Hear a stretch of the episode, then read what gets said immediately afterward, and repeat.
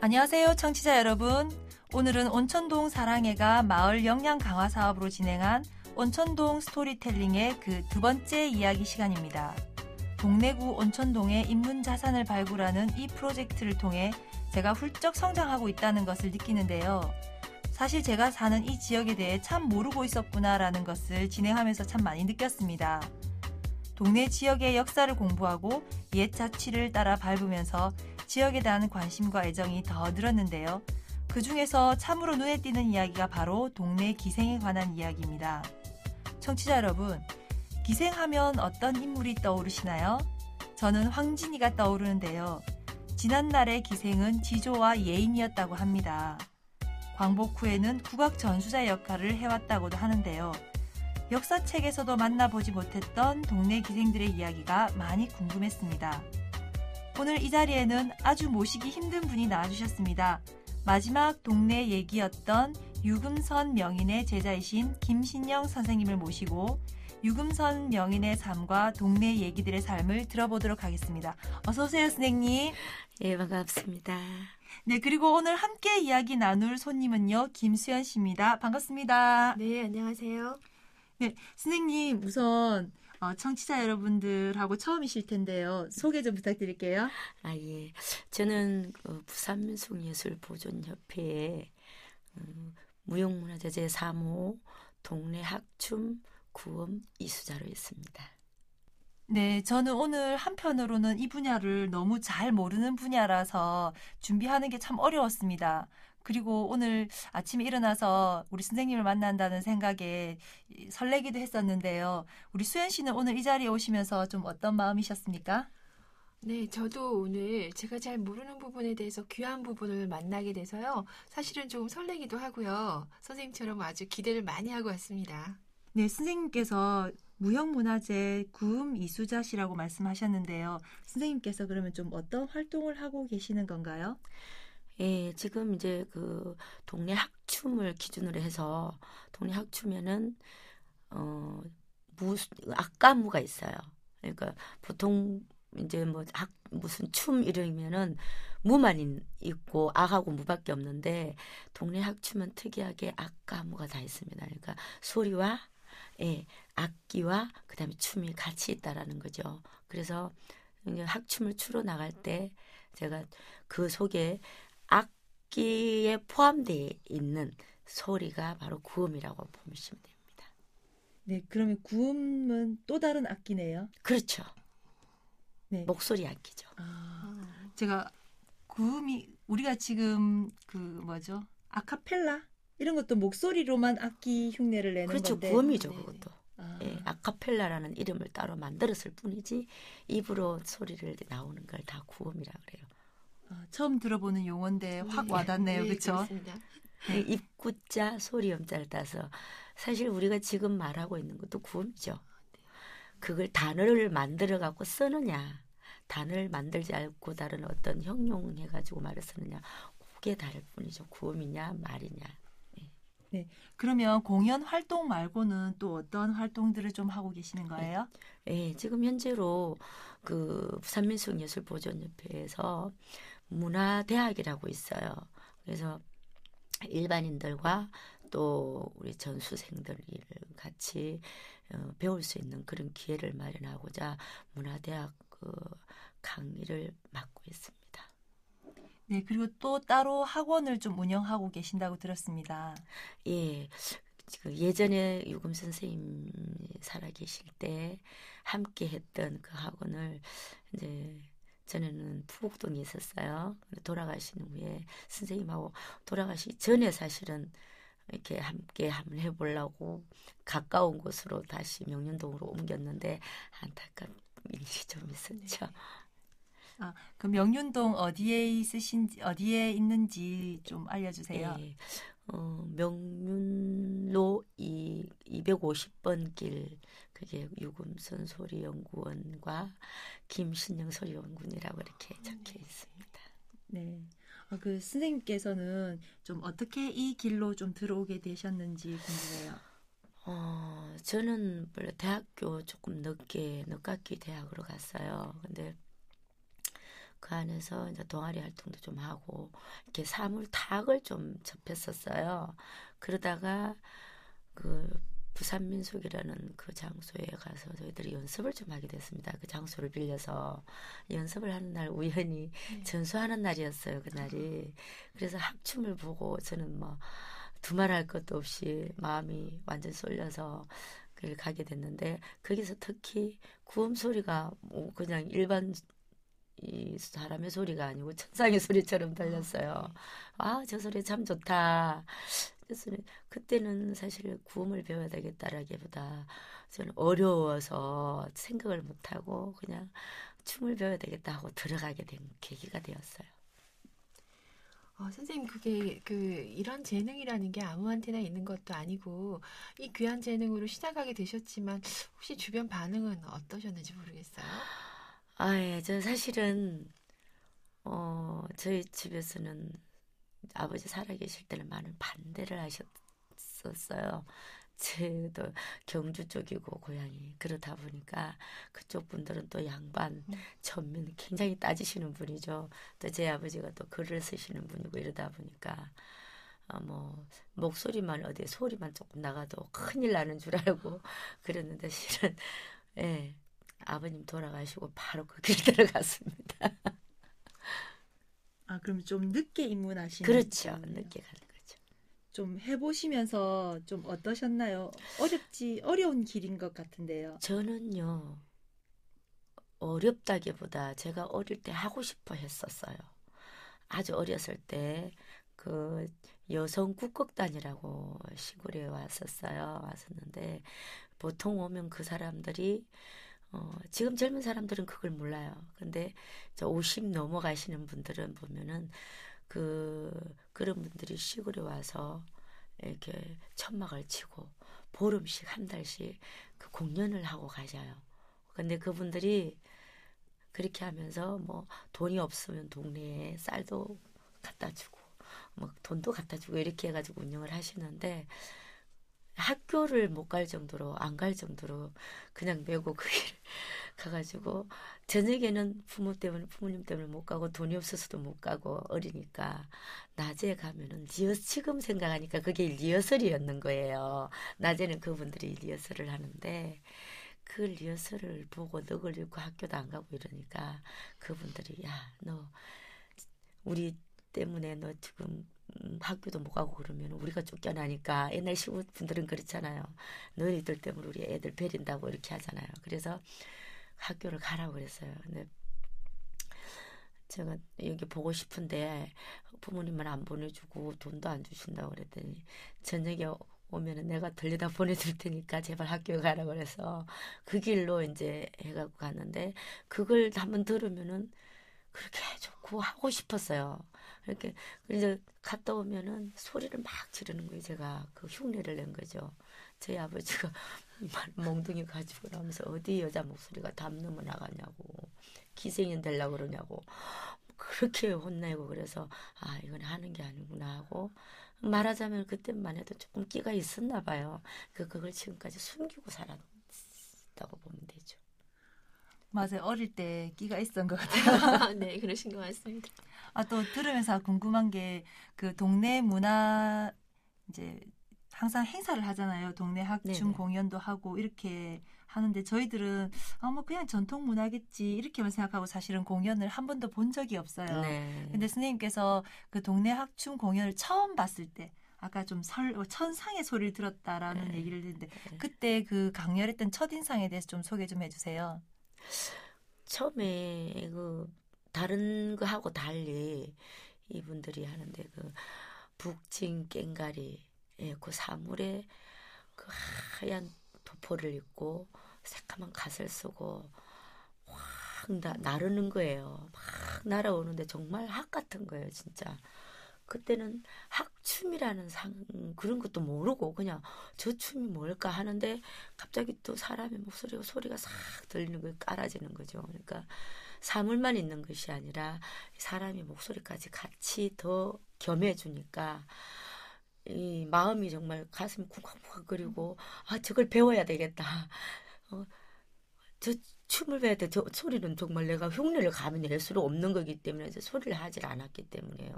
그러니까 아, 저, 저 춤을 배워야 되겠다. 그러면 저 소리도 들을 수 있고 악도 들을 수 있고 다 되겠다 이런 생각을 하고 어 그랬어요. 그랬는데 한참 이 춤을 추면서 하기 나는 것도 보여주고 하이게 뭐 먹이를 찾는 것도 보여주고만 그때는 뭔지를 몰랐는데 나중에 점차 그걸 이해를 하게 됐고 너무나 고고하고 당당하고 아주 우아했어요.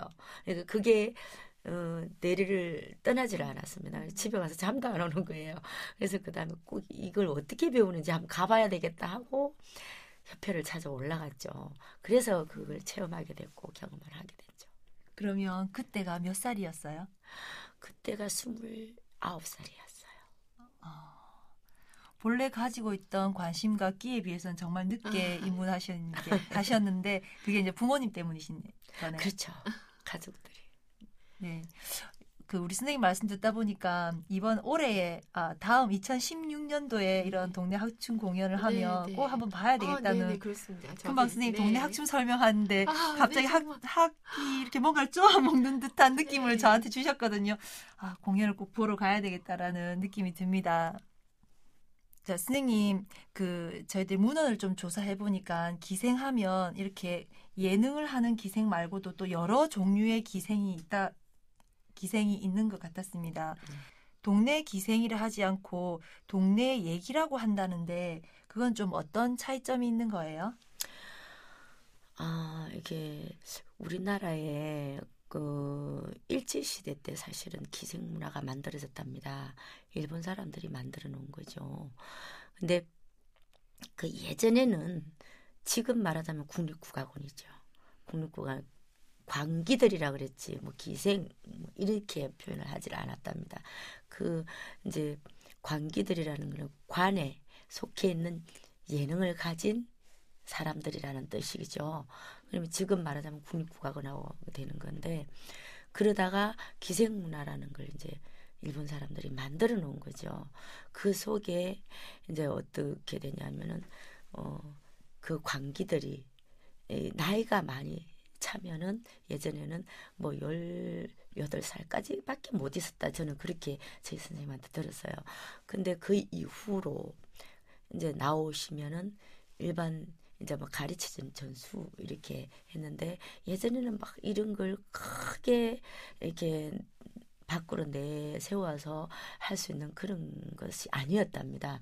그러다 보니 먹고 살기 힘들고 하니까 그러니까 이분들이 이제 발 뻗칠 수 있고 쉽게 갈 수 있는 곳이 이제 기생 음, 음, 그 말하자면 지금 좀 잘못될 수도 있는데 그분들 관계에서 나가고 어, 요정이라는 옛날 그런 곳에 이제 그 초대가 돼가지고 가는 거죠. 그러니까 얘기로서 그러니까 이제 특히 동네에 이렇게 오면은 지금도 남아 있지만 별장 동네 별장이라고도 하죠.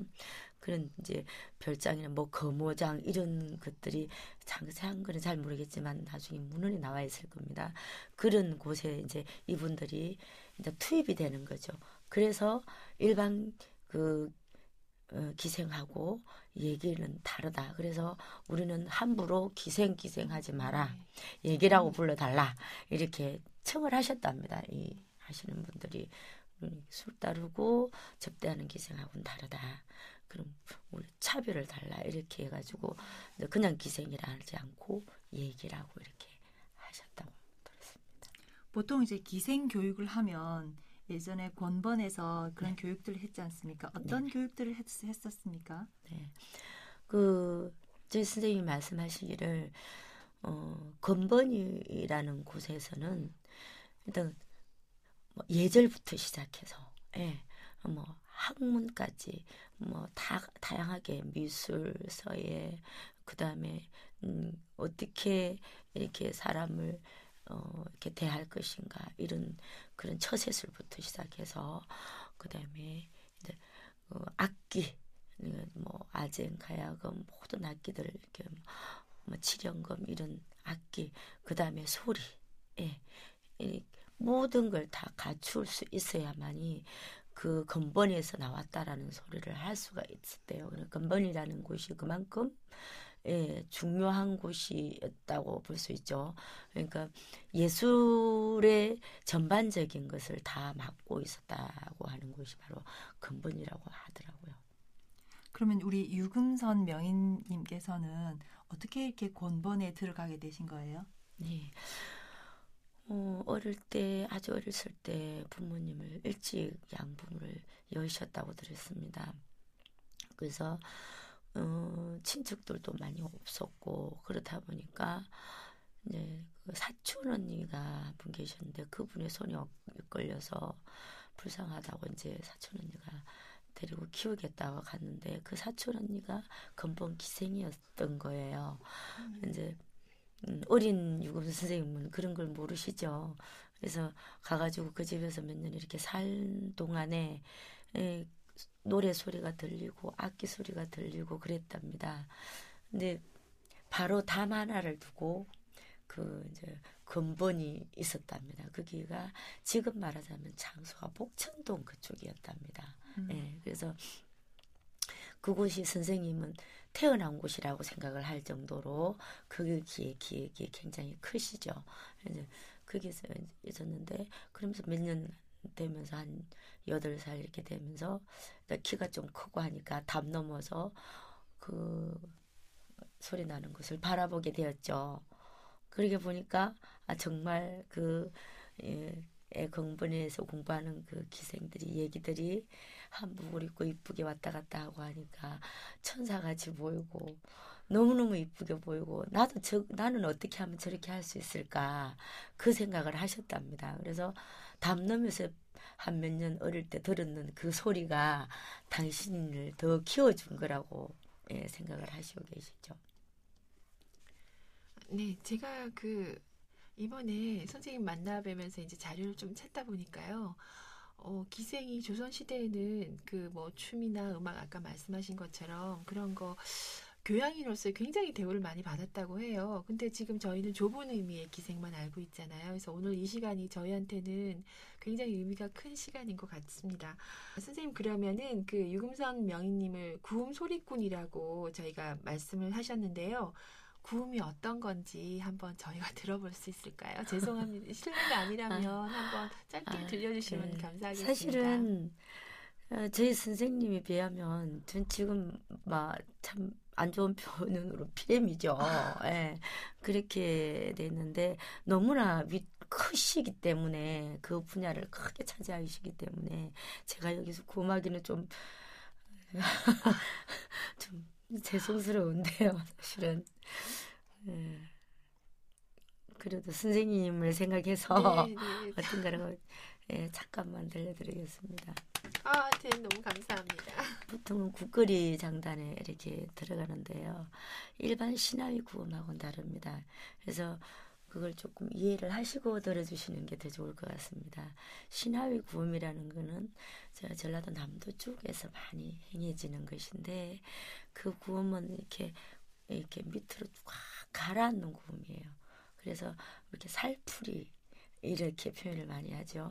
그래서 느리고 이러면서 굉장히 슬프고 예, 그런 거라면은 이제 그 슬픈 소리를 내는 걸 계면이라 그래요. 진계면 이렇게 표현을 합니다.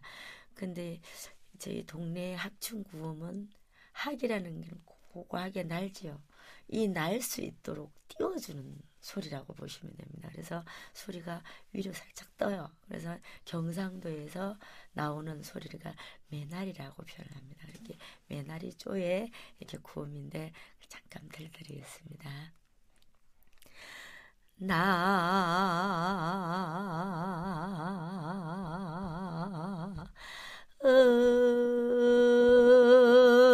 어야, 하나로 질러라. 어, 어, 야, 날 어디 이렇게 하는 거. 어, 어, 너무 감동적입니다. 저희들에게 이런 소리를 듣게 해주시는 영광을 네, 너무 너무, 너무 감사합니다. 가까이 계시면서 자주 올라오시지 그랬었어요. 네, 저희들도 이번에 처음 네, 알아가지고 너무 모르고 있었습니다. 정말. 이렇게 그 우리 명인의 소리를 이제 돌아가셔서 들을 수는 없는데 어떻게 뭐 자료를 남겨놓거나 이렇게는 되어 있나요? 아, 지금 현재로는 사실 다 자료가 많이 이렇게 돌아다니고 있어요. 제 선생님이 살아계실 때 구음 음, 그걸 CD를 녹음을 하셨거든요. 녹음을 하셨는데 이 그때 당시로는 이제 보급하고자 많은 사람들한테 알려주고 우리 거를 좀 이렇게 배워주십사 알아주십사 하고 했는데 또 너무 이렇게 막 좀 난립한다 그럴까 많이 이렇게 그 솔직히 좀 어렵고 고급적인 그런 문화임에 불구하고 너무 흔하게 이렇게 하다 보니까 좀 안 좋은 면도 있더라고요. 그래서 어 지금 현재로는 돌아다니는 거는 있지만 뭐 이렇게 내보내고 그렇지는 않습니다. 사실은 인터넷 들어가 보시면 유금선 선생님 소리 이렇게 틀면은 그 국악방송 FM 나오죠. 그래도 나옵니다. 들려달라 하면 또 들려주고. 아, 예. 우리가 좀 한번 들어봐야 네. 되겠습니다. 아, 들으면은 제가 했는 거는 아무것도 아니구나 생각하실 겁니다. 아, 선생님이 소리를 하시는데 갑자기 뭔가 확 감동이 되는 이게 네, 뭐지? 네. 잘 이해도 네. 못하면서 네. 어, 왠지 웬 감동이 확 밀려오는 그런 느낌이 들었습니다. 이제 조금 알 것 같으니까 그렇습니다. 네. 그 유금선 명인께서 부산 지방 무형문화재 제3호 동네 학춤 구음 예능 보유자이신데요. 그 명인의 구음 소리는 정말 독보적이었다고 들었습니다. 옆에서 들어보셨을 때 정말 이 선생님의 소리는 어떤가요?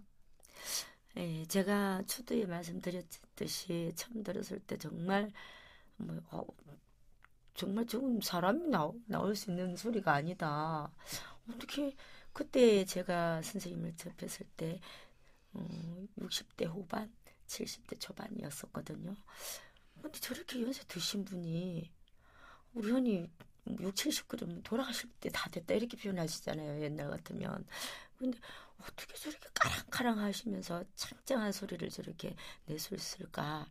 정말 맑고 고운 소리였어요. 그래서 아, 저거, 저거는 사람이 낼 수 있는 소리다라고 표현을 할 정도로 독보적이셨어요. 그리고 또 그렇게 이제 나올 수밖에 없었던 그게 뭐냐면 선생님 그 다른 분들하고 틀리게 선생님은 악기를 골고루 다 배우셨어요. 권번에 있을 때. 그렇죠. 근본에 있을 때도 배우셨지만 사회에 나오셨었어도 뭐 가야금, 아쟁, 뭐 칠연금까지도 배우셨다고 그러시고 뭐 깽가리, 뭐 장구는 기본적으로 하시는 거고 당연히 하시는 거라고 생각을 하시더라고요. 그렇게 하시다 보니까 그 악기 속에 그 나오는 음을 다 당신이 만드신 거예요. 어, 예, 만드셔가지고 소리로 만드신. 예, 소리를 만드셔갖고 그 구음 속에는 악기 소리도 하나씩 들어있는 거예요. 와. 예, 뭐, 뭐 날라리 소리도 들어있고 태평소라 그러죠. 그런 소리도 살짝 들어있고 가야금 소리도 들어있고 아쟁 소리도 들어있고 그렇게 하다 보니 다른 사람들의 구음하고는 정말 다르게 독보적이라고 말할 수 있죠. 아, 선생님 말씀 듣다 보니까 유금선 명인님을 생전에 저희가 직접 못 들어본 게 너무 지금 그죠 선생님 안타깝죠? 정말 안타깝습니다. 저의 무지를 탓하겠습니다. 네, 그러면 우리 선생님께서는 우리 유금선 명인님과 어떻게 좀 인연이 돼가지고 이렇게 되신 거예요? 아, 예. 처음에는 학춤을 추겠다고 들어갔죠. 예, 협회를 내 들어가서 어 제가 이제 어차피 그 학교 그에서 탁을 배웠으니까 그 탁을 가지고 이제 그 접했죠. 들어갔는데 사실은 배움 없이 기초 없이 들어가고 막출수 있는 춤이 아니기 때문에 1년 한 7개월 동안 그냥 스탠드에 앉아서 구경만 했어요. 그러다 보니까 아, 이거는 이렇게 해도 안 되고 저렇게 해도 안 되겠다 하고 제가 어 거기 이제 담당하시는 국장님이 계셨어요. 그, 그때 당시 살아 생전에 살아 계셨던 김두영 국장님이라고 계셨는데 그분이 이제 제가 아, 국장님 제가 도저히 안 되겠다. 1년 6개월 동안 허송 생활하고 있으니까 안 되겠다 하고 나가려고 그랬더니 너, 야, 너 타락을 잘하잖아. 사무를 하잖아. 북도 치고 그러면서 배워라. 이렇게 해서 이제 그 길로 들어가게 됐죠. 들어갔는데 선생님은 감히 문화재 선생님이시고 그러니까 굉장히 어렵죠. 그래서 옆에 가서 뭐 선생님이 소리도 못할 정도로 또그 때 너무나 당당하게 보이고 위험 있게 보이고 이래가지고 옆에 같이 언급을 못했어요 사실은. 그래서 그냥 뭐 계속 사물만 하고 그냥 춤만 이렇게 배운다고 왔다 갔다 했죠. 그러다가 어느 날 이제 제가 그때 당시 뭐 재물을 동호회 이제 전수 장학생들 동호회 그게 있는데 거기서 재물을 맡고 있었는데요. 그때 당시 이제 이게 공연을 갔다 오면은 큰 대제를 내가 사람들이 많다 보니 갔다가 인천이니 서울이니 이렇게 다녀왔어요.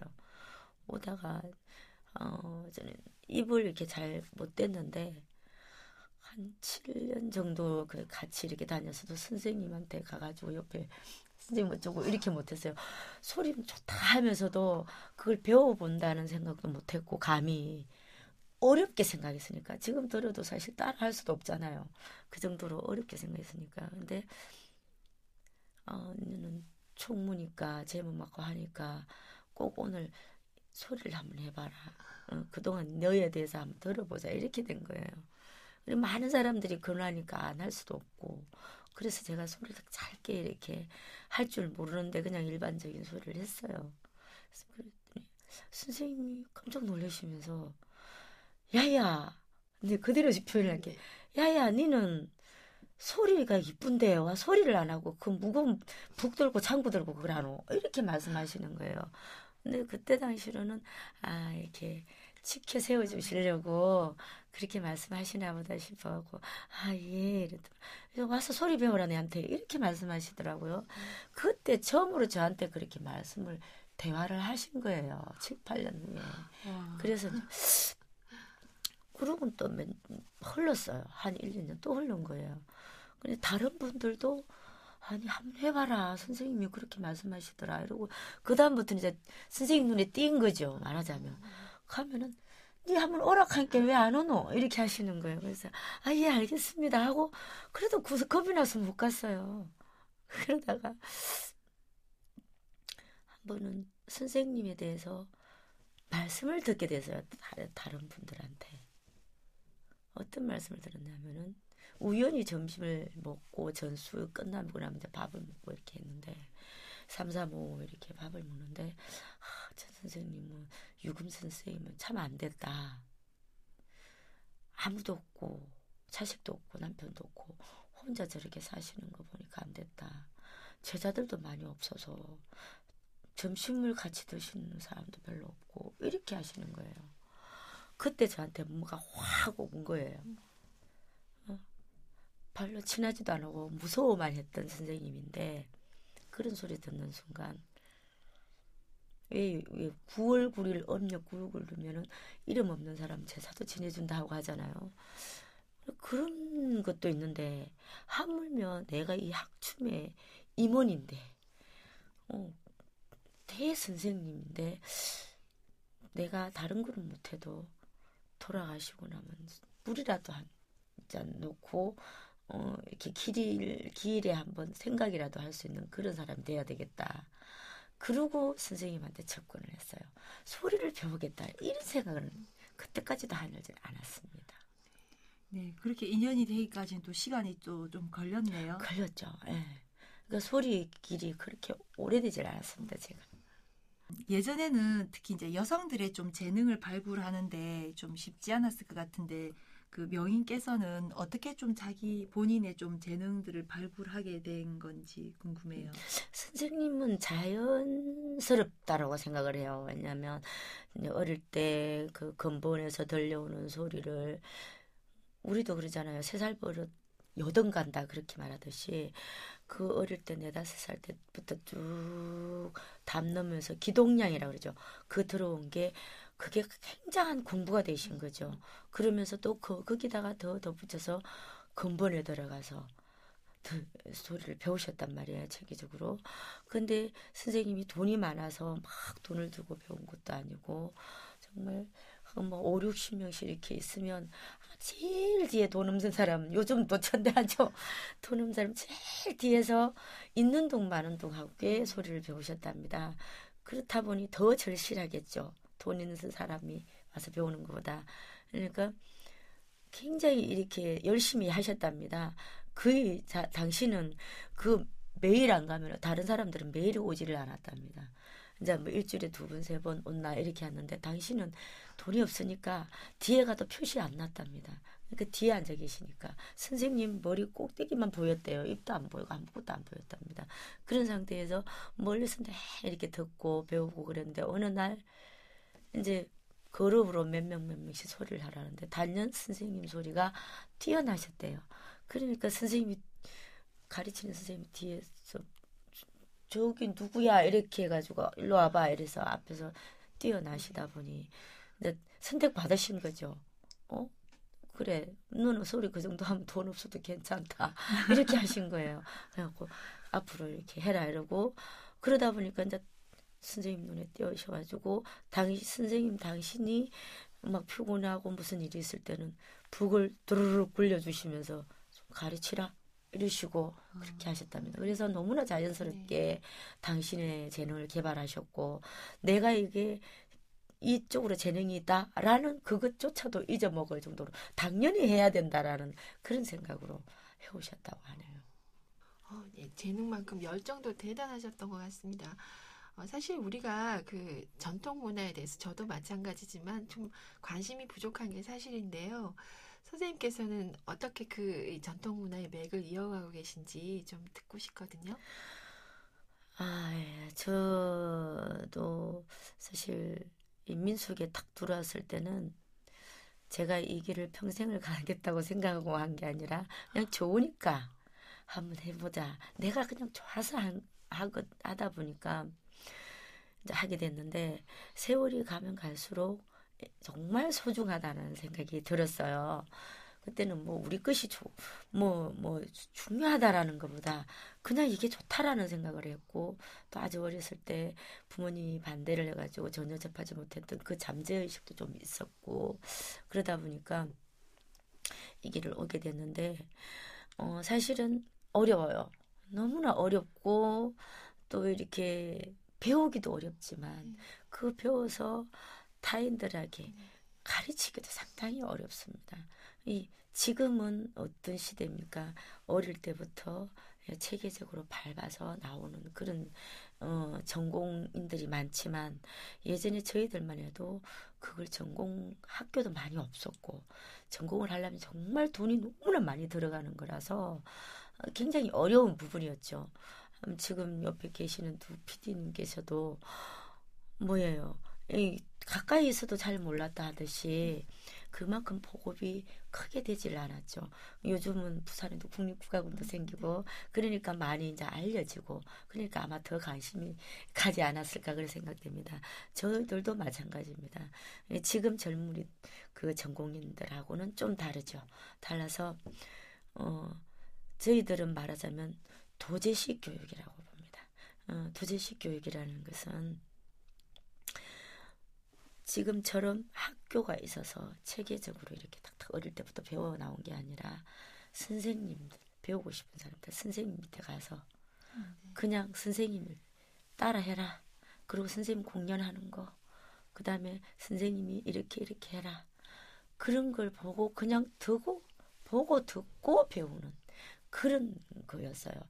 그리고 때로는 선생님하고 잠자면서 어, 밥도 얻어 먹으면서 선생님 집에 가서 설거지도 해주고 이러면서 배운 그런 시절을 좀 나왔기 때문에 음, 많은 어려움이 있죠. 지금은 어, 도제식과 예, 지금 전통으로 이렇게 학교에서 배우는 거와 이론과 실기가 한꺼번에 들어가죠. 근데 저희들은 이론이라는 걸 사실 좀 늦게 접하게 됐죠. 무조건 따라해라. 왜냐 선생님들도 그렇게 배워왔기 때문에 음. 당신 방식으로 그대로 우리를 배웠어요. 이제 저희들은 그래도 조금 예, 배웠다고 나름대로 이제 그걸 뭐 악보도 만들고 네. 또 선생님 도제식으로 가르쳐 준 그걸 토대로 해서 저희 나름대로 만들죠. 만들어서 이제 지금 문화예술대학에서 어, 가르쳐 나가고 있고 또 앞으로도 예, 어차피 선생님 대를 저희들이 이어야 되니까 그런 식으로 이제 나가면서 좀 더 쉽게 접할 수 있도록 예, 가르쳐 줄 수 있도록 연구 또 연구를 하고 있습니다.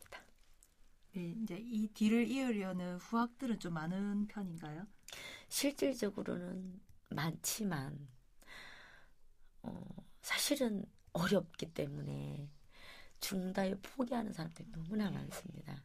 예, 선생님이 제자가 왜 80평생을 그 일을 해오셨는데 제가 예, 전수 장학생이라고 이수 받은 사람이 저밖에 없겠습니까? 제가 첫 제자라고 이렇게 말씀하시겠습니까? 예, 그만큼 어렵습니다. 그러니까 이게 주분전에 말씀드렸다시피 뭐 악보화되어 있는 것도 아니고 또 이거는 악보화되어 가지고는 저 깊은 네. 맛을 못 아, 내는 네. 거예요.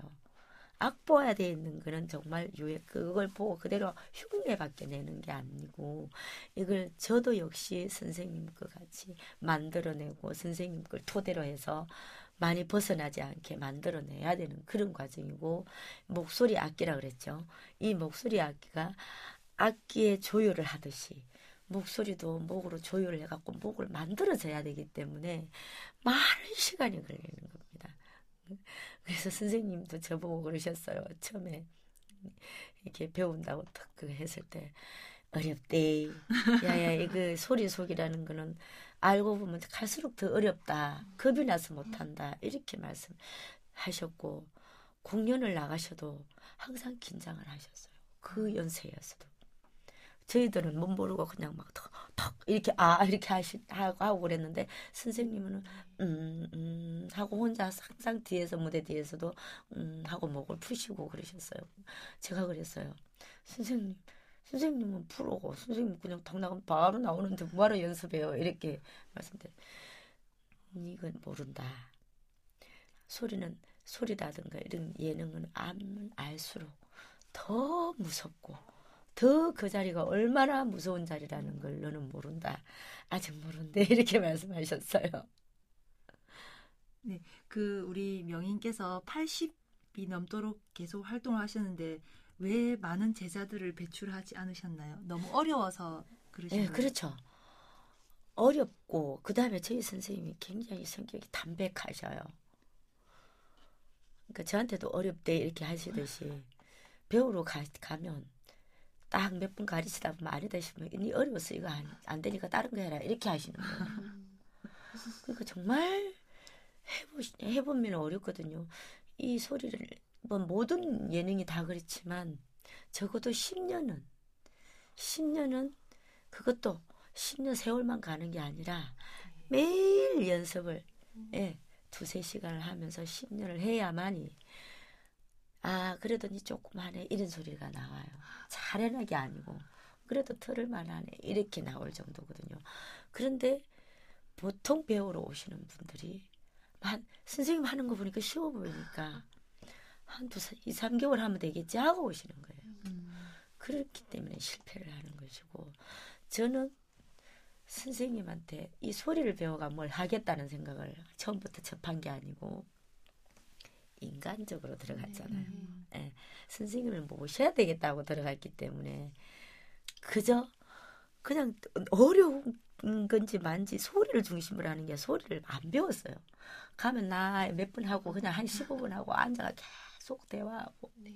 선생님의 과거에 추억이죠. 선생님 걸어 나오신 근본 시절부터 쭉 세월을 80평생을 살아오는 그것들을 정말 많이 들어서 이제 책을 보지 않아도 그냥 내 머릿속에 있기 때문에 잊어버리는 거 외에는 그냥 수술 이렇게 나와요. 예. 네. 그래서 그렇게 하기 때문에 저 같은 경우는 이렇게 오래 남아있는 케이스라고 보시면 돼요. 네, 그 어려운 길을 전수 받으시고 또 지금 이제 구엄 전수자로서 활동하시는데 어, 저희들 욕심에 욕심에는 이제 잘 계승하시고 후학들도 만드시고 그 명인의 대를 이어가는 훌륭한 선생님 되시기를 좀 기대해봐도 될까요? 열심히 노력하겠습니다. 최선을 다해서. 그 동네 얘기들이 그러니까 오늘날로 치면 연예인일 수도 있는데 굉장히 문화면에서 굉장히 선도했을 것 같아요. 패션도 그 당시에 좀 남달랐을 것 같고 좀 예. 어땠습니까? 아, 선- 선생님이 말씀하시기를 일반 그 접대하는 기생하고 선생님 얘기들하고 네. 그 차별을 두기 위해서 이제 그 기생 기생이라니까 조금만 저거 뭐 소리를 조금만 할 줄 알아도 왜 일반 우리 일반인들도 조금 배우면 하잖아요. 알아도 우리도 기생이다 얘기들이다 이렇게 해서 그걸 표시하기 위해서 금비녀를 다 만들었대요. 아, 금, 금비녀, 금비녀가 아니고 금빈. 금빈을 만들어서 다 꼽으셨대요. 그래가지고, 그러니까 너희들 다 꼽아라. 이래가지고 싹 다 꼽고, 어, 그러면, 그러니까 또 일반 기생들이 자기들도 다 따라했대요. 그러니까, 야, 그렇게 하지 말고 반지를 다 맞춰라. 반지를 다 끼고 항상 손님들 앞에 가가지고 우리는 이렇게 이렇습니다 하고, 하고, 그리고 옷이 딱 나오면 이게 옛날에는 지금은 유행 뭐뭐 기성복이라 그러죠. 옛날에 다 맞춤식이잖아요. 그러니까 원단이 뭐 제일 모직이 굉장히 그때 당시로는 그랬대요. 딱 나오면은 그분들이 손님이 아니라 그냥 친구분들이나 다름없대요. 그 유명하신 분들이 기업하시는 분들도 단연 또그 옷이 딱 나, 배가 나오면 이분들한테 먼저 가져와서 야 이게 참 유행을 하겠느냐고 물어보셨답니다. 음. 그러면서 한 풀씩 주셨대요. 그래가지고 그 그림을 옷을 잘 입고 제일로 좋은 응? 네. 그 원단에다가 서울에서 딱 오라 해가 패션 디자이너들 오라 해가지고 그리라 해가지고 그래갖고 단체로 딱 맞춰 입고 어. 그러셨다네요. 그래서 뭐 감히 저희들은 흉내도 낼 수 없는 그런 걸 하셨답니다. 야. 그 제가 사진에서 그러니까 뵈니까 굉장히 단아하시면서도 그 대찬 인상을 좀 남겼 인상이 좀 들었거든요. 네. 예, 제가 음, 말씀드렸다시피 너무 무섭고 당당하시고 그래 저는 첫 인상을 그렇게 봤기 때문에 한 7년이라는 세월을 7, 8년을 선생님한테 집권을 못했다 그랬죠. 다른 분들도 아마 그랬기 때문에 더 선생님을 모시지 못하고 어려워하지 않았나 이런 생각이 들어요. 대 선생님 휴가니까 그 때 당시 이렇게 봤을 때와 지금도 어 뭐 84세까지 사실 때까지 당신 생각과 당신을 한 번도 이렇게 남한테 굽히는 그런 건 없었습니다. 딱 당당하게 나가시고 너무나 당당하고 너무나 곱고 자존심이라는 거는 정말로 세셔가지고 뭐 조금만 싫은 소리를 못했어요. 그러니까 뭐 우리가 우리가 흔히 좀 연세 드시면은 뭐 조금 이렇게 아이고 야야라고 숙일 수도 있을 텐데 이렇게 하는데 내가 어떻게 살아왔는데 이런 그게 굉장히 강하시고 깔끔하셔요 성격도 깔끔하시고 어디 가서 뭐 밥을 탁 먹어도 제자들한테 무, 절대로 무작정 이렇게 얻어주시는 게 아니에요.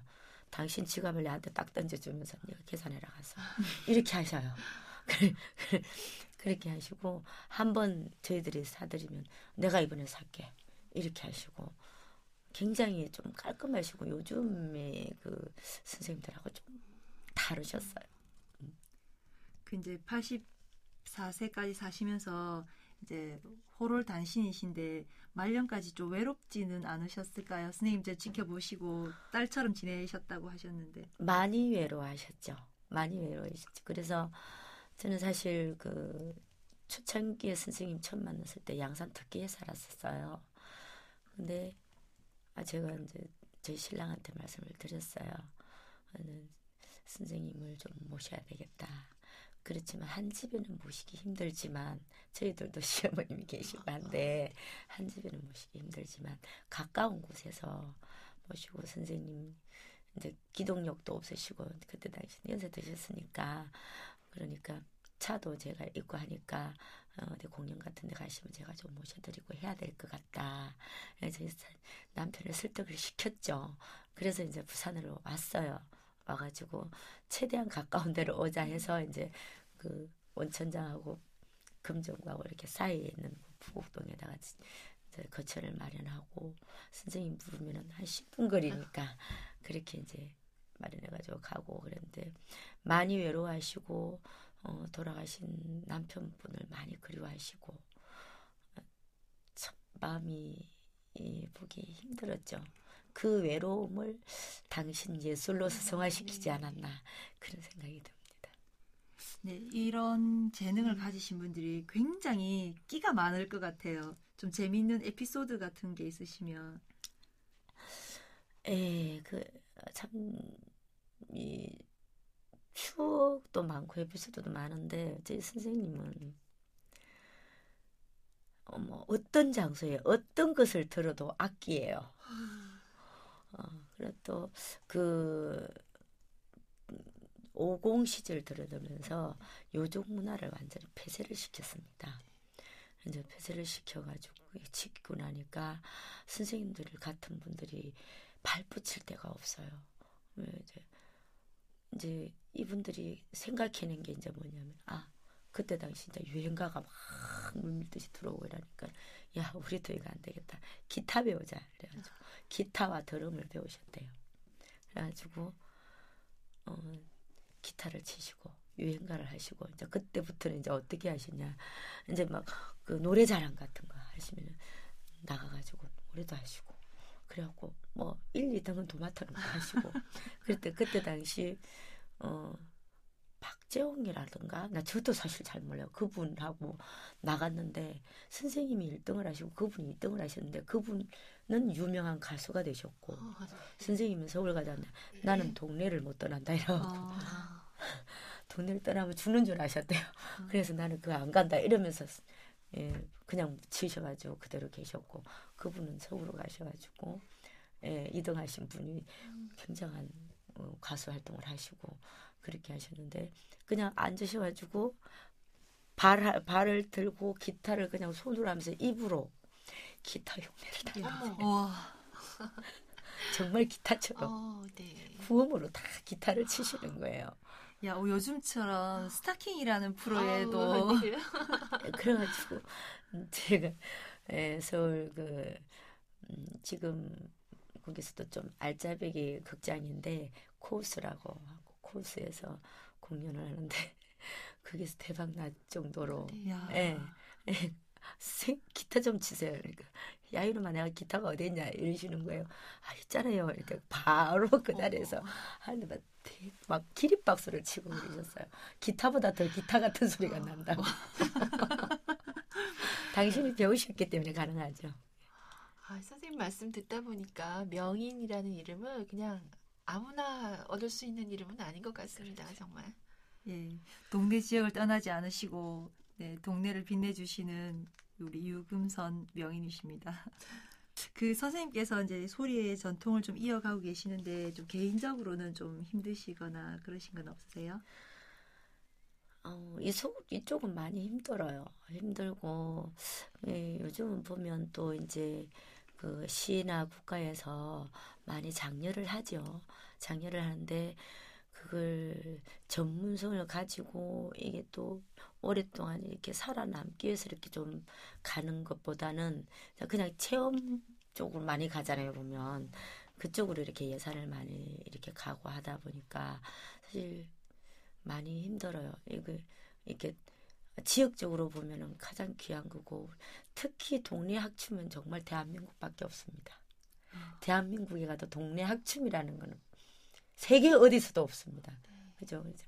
제 선생님이 어, 지금부터 한 8, 7, 8년 전인가? 그때 미국을 가셨어요. 몸도 많이 안 좋고 그러시는데도 미국에 가셔서 이 학춤을 하고 그, 막 그 천여 명 가까이 되는 그 외국 분들이 기립박수를 치고 이 정말 목소리가 어떻게 목소리냐고.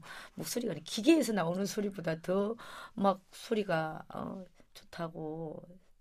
음, 어떻게 이렇게 소리가 맑고 고우시냐고 이제 정말 처음 들어보는 소리다 이래가지고 많은 대접을 받으시고 그러면서 아, 이 학춤은 정말 이것밖에 없다. 대한민국이 최고다라고 할 정도로 음, 알려져 있는데 그럼에도 불구하고 모르시는 분들 계시잖아요 지금. 예, 많아요. 네. 가- 오히려 가까이 있는 사람들이 더 몰라요. 네.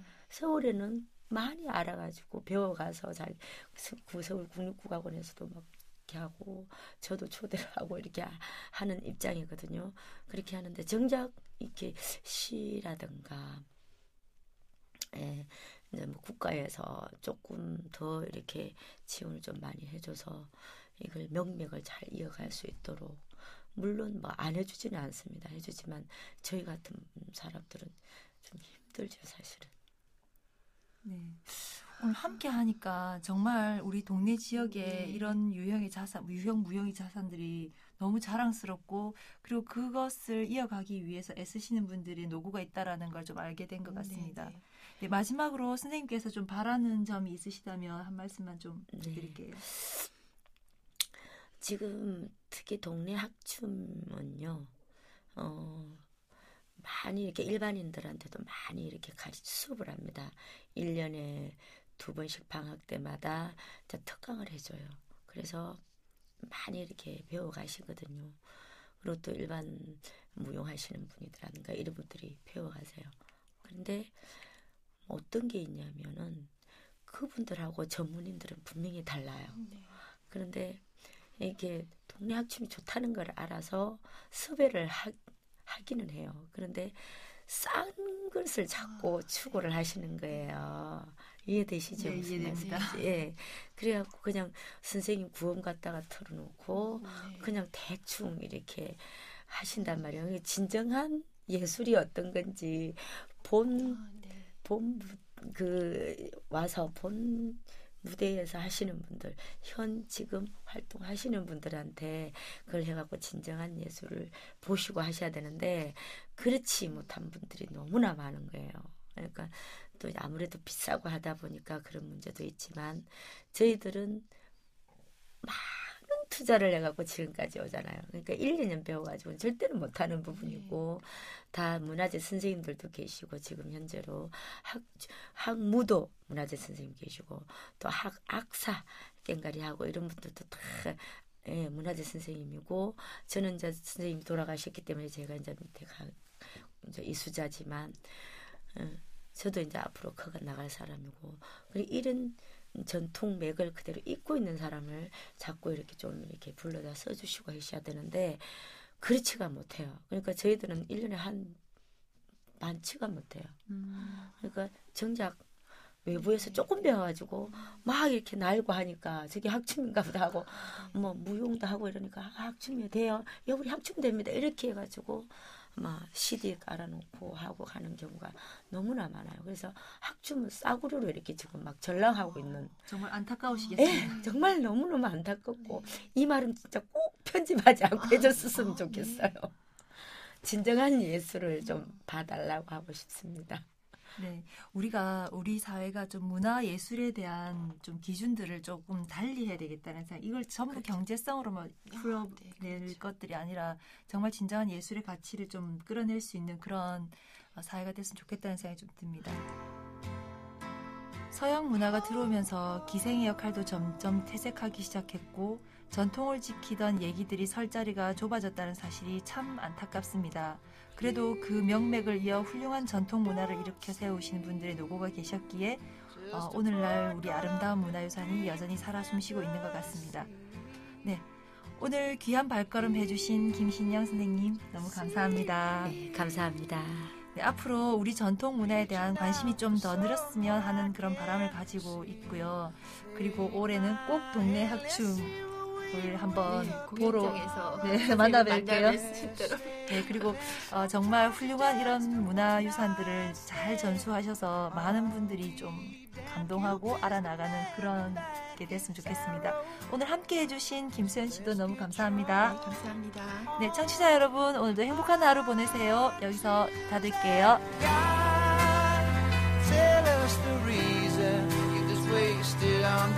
God, see.